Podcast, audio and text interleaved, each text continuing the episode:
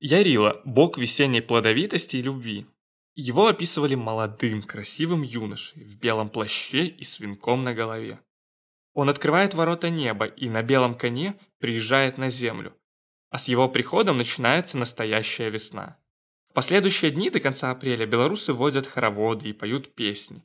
В хороводы собирались все жители селения, плели венки из свежих цветов. Поговаривали даже, что на праздник почитания Ярилы происходили эротические действия и кража жен. Ярила считается покровителем чувственной любви, поэтому не считалось злодеянием под его прикрытием и согрешить.